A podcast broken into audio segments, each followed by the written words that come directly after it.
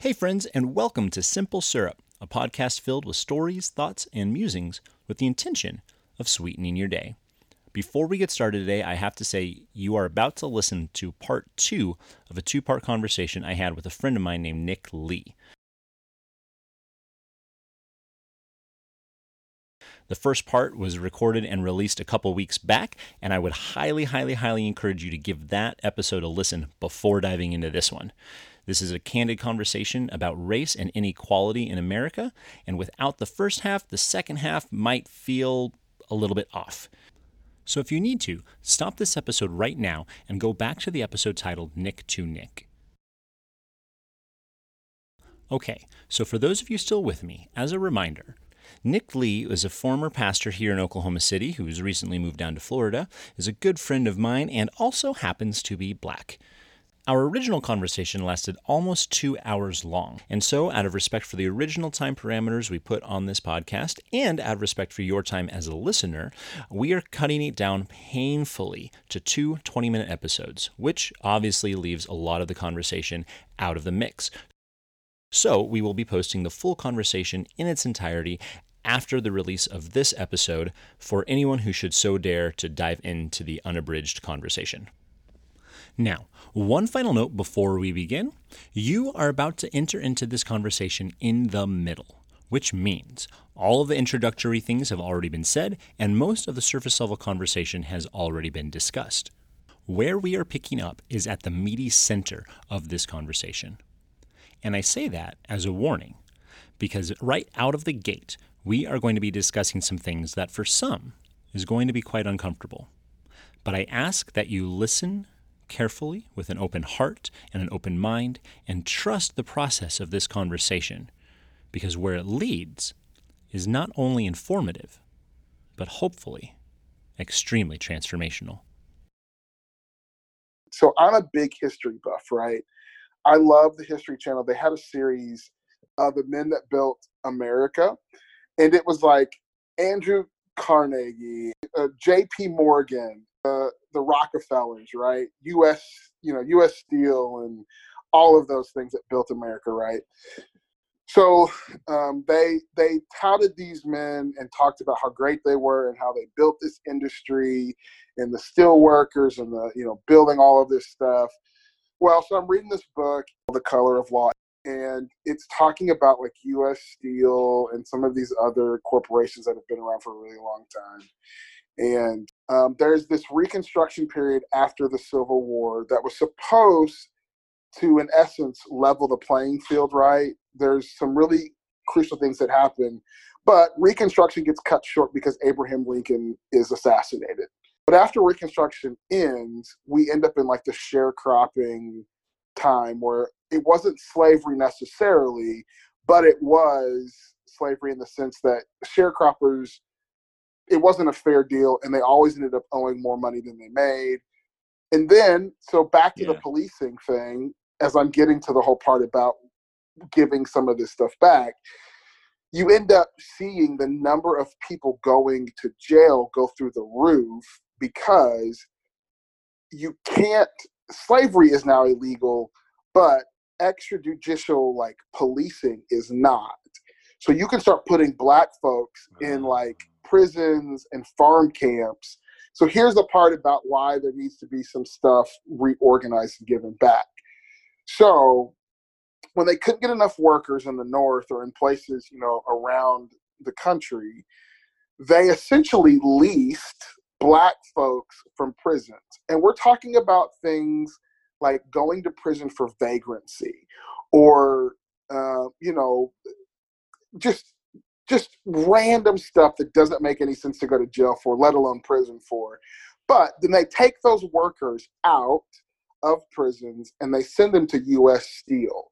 And they send them to these places. And the reason why they do is because they can pay a minimal fee to a prison system and then that prison system sends all of these black folks and brown folks and they're working and they're not getting paid you're paying pennies on the dollar to like prison systems and so these folks in in you know these conglomerates these big names are making money off of black bodies not paying anything, and that's how they kept costs down. So we talk about how great they did.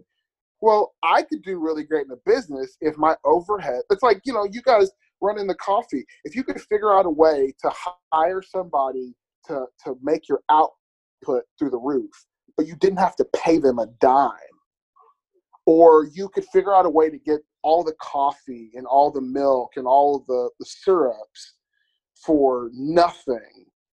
Well, yeah, you you could make make right. a killing too.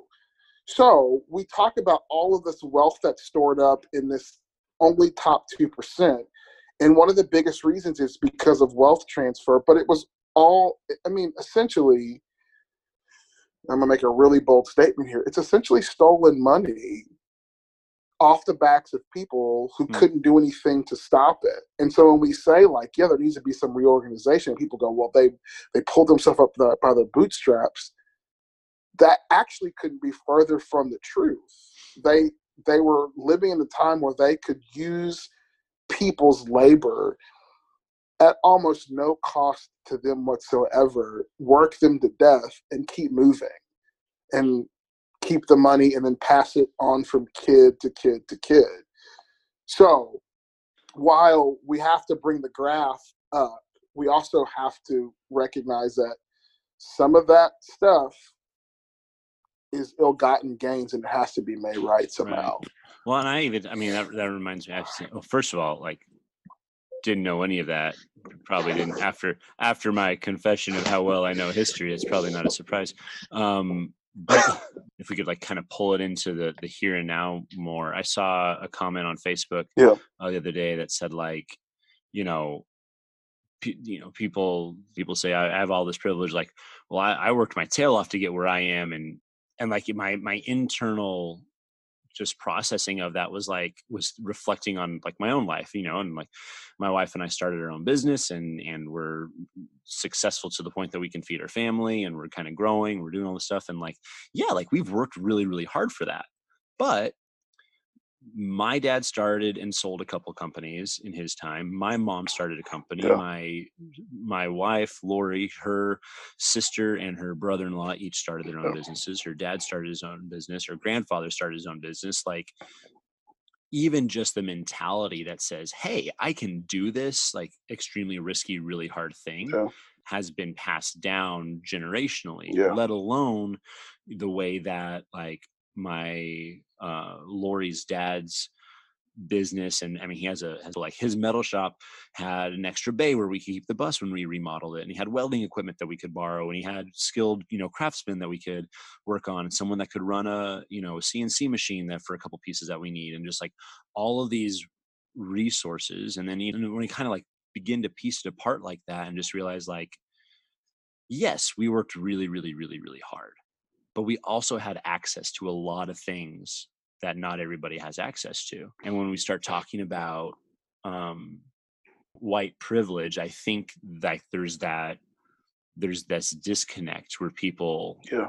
feel as though it's a personal attack. But I think as a majority, the conversation around white privilege is like kind of like what you said like for several generations for hundreds of years there have been access to resources yeah. for one demographic of people that another demographic of people has not had access to. Yeah. The reality is is both again like it's both the academic conversation and the personal conversation. There's the part of like stress that that a lot of white folks don't have to have in you know the way that they live their life because they don't have to have those conversations with their kids and you know we know now because of you know psychology and all the, the the things we've done on like tracking you know the brain and everything that there is trauma that does pass down through DNA and through the generations and that stuff adds up on itself. Like the life expectancy for like black men and women are are lower because there is like trauma and shared trauma across the the, the, the years. So that's like one right off the top that like folks in my position have. But then there's also the conversation of again, when we're talking about passing down generational wealth or even like passing down a house, people don't recognize or even the business part like you talked about being able to get a loan to start that business, it is extremely more difficult for people of color to get those startup loans because they're seen as a much higher risk. So there are these levels even even then you're talking about like how difficult it was to start a business for a person of color.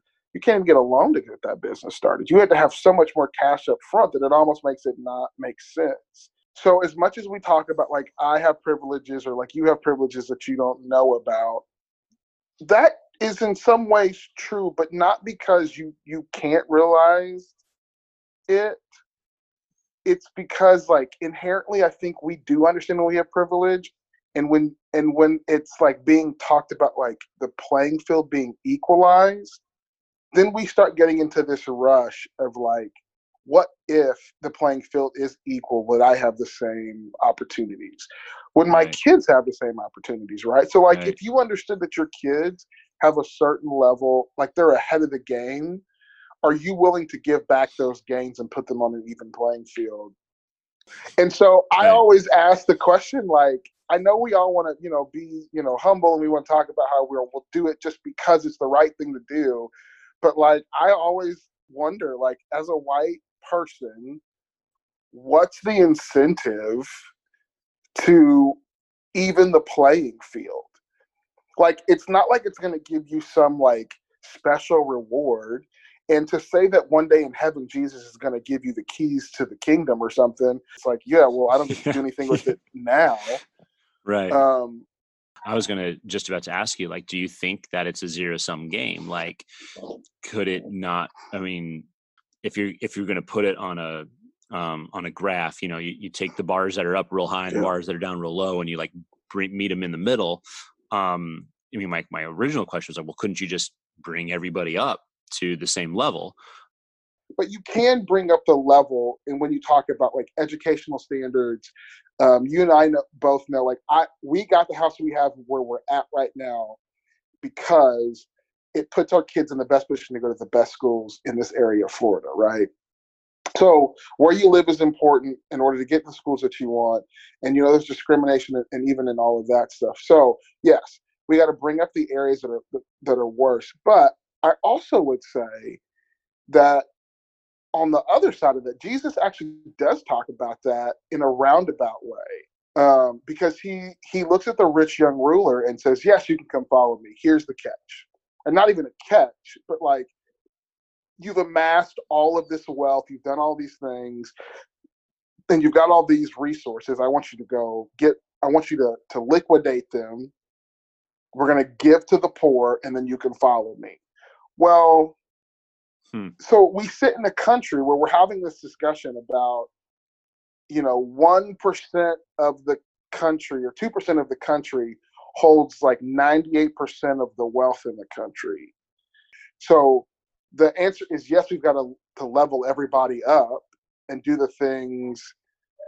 Um, but on the other hand, there also is going to be, like I said, there is going to be a need for some folks who have had privilege to give back. A good example of this is I, I want to say it's Serena Williams' husband is one of the guys on the board of Reddit, right? I think he was like actually one of the creators of Reddit. So he's super rich and just crazy yeah. influence. He actually resigned from his post on the board yesterday. Not because he got in trouble, not because of anything crazy. He gave up his post in part because he said a person of color needs to be sitting in this seat. So like that's an example of a oh, guy oh, wow. who who has some privilege, who recognizes not granted he's Serena Williams' husband, they have children together, all of that stuff. But like here's a guy who said to his corporation, listen, I'm leaving, but I'm leaving, and I want you to make sure that the person who fills this seat next is a person of color. Um, and if that's what it would take to make justice and equality across the board, I think you can see why this conversation is a difficult one to be had. Um, yeah. I'm. It just I can't imagine the incentive there. You have to go like, okay, so what do I get for this? What do I get for being benevolent and fighting for justice? And it's something that is like intangible in a way. The truth is, it will make the world a better place because you start to eradicate things like poverty. Like crime is driven because of poverty. Most right. people aren't like inherently bad. Um, people usually take because they're in need. Now, there's some people who just out there, you know, off the rocker and want to just take, and that's their thing. Right. Yeah. But like, what happens if you like, if there is equality for everybody, and there isn't huge wage gaps, and there isn't huge discrepancies in housing, and what if the educational system puts everybody on an equal playing field, and education is as easy to get as a cold, and all of that stuff, right? well then a lot of the things that we're seeing in society that are broken suddenly they start to diminish like really quick i'll tell you what like i'm not the enemy of white folks i'm not um and get why people get upset about it because there's a ton of poor white folks too who are like we aren't getting any extras at all and that's the problem we should be working together to even the playing field so that everybody has a chance to make it. But we're busy fighting each other instead of working together to make better what should be better. That's the thing about racism that is one of the most sinister things is poor white folks and poor black folks are pitted against each other for again 5% of the pie or 3% of the pie and it's just about like who has a little bit more of nothing at all um, and so that's even the privilege conversation, right? People get mad about that. Like, we don't have anything. And I've seen that. Like, pe- folks who say, we don't have anything, and you're telling me we've got privilege. Well, you're right. Neither of us have anything. So why can't we get together on this and figure out how to change the system so that the playing field is equal and we can actually feed our families mm. and keep our houses? Mm. So, like, we have to talk about those inequities. But in order for us to get where we want to get, where we have a world that is that is working the way it should, and people can afford their houses, and people can afford to keep their cars, and you know, and you know, mothers and fathers don't have to work three jobs and miss everything in their kid's life just to provide a you know just to provide a house and food. There's another conversation that has to happen about like why are those inequalities so rampant and we're not fixing those?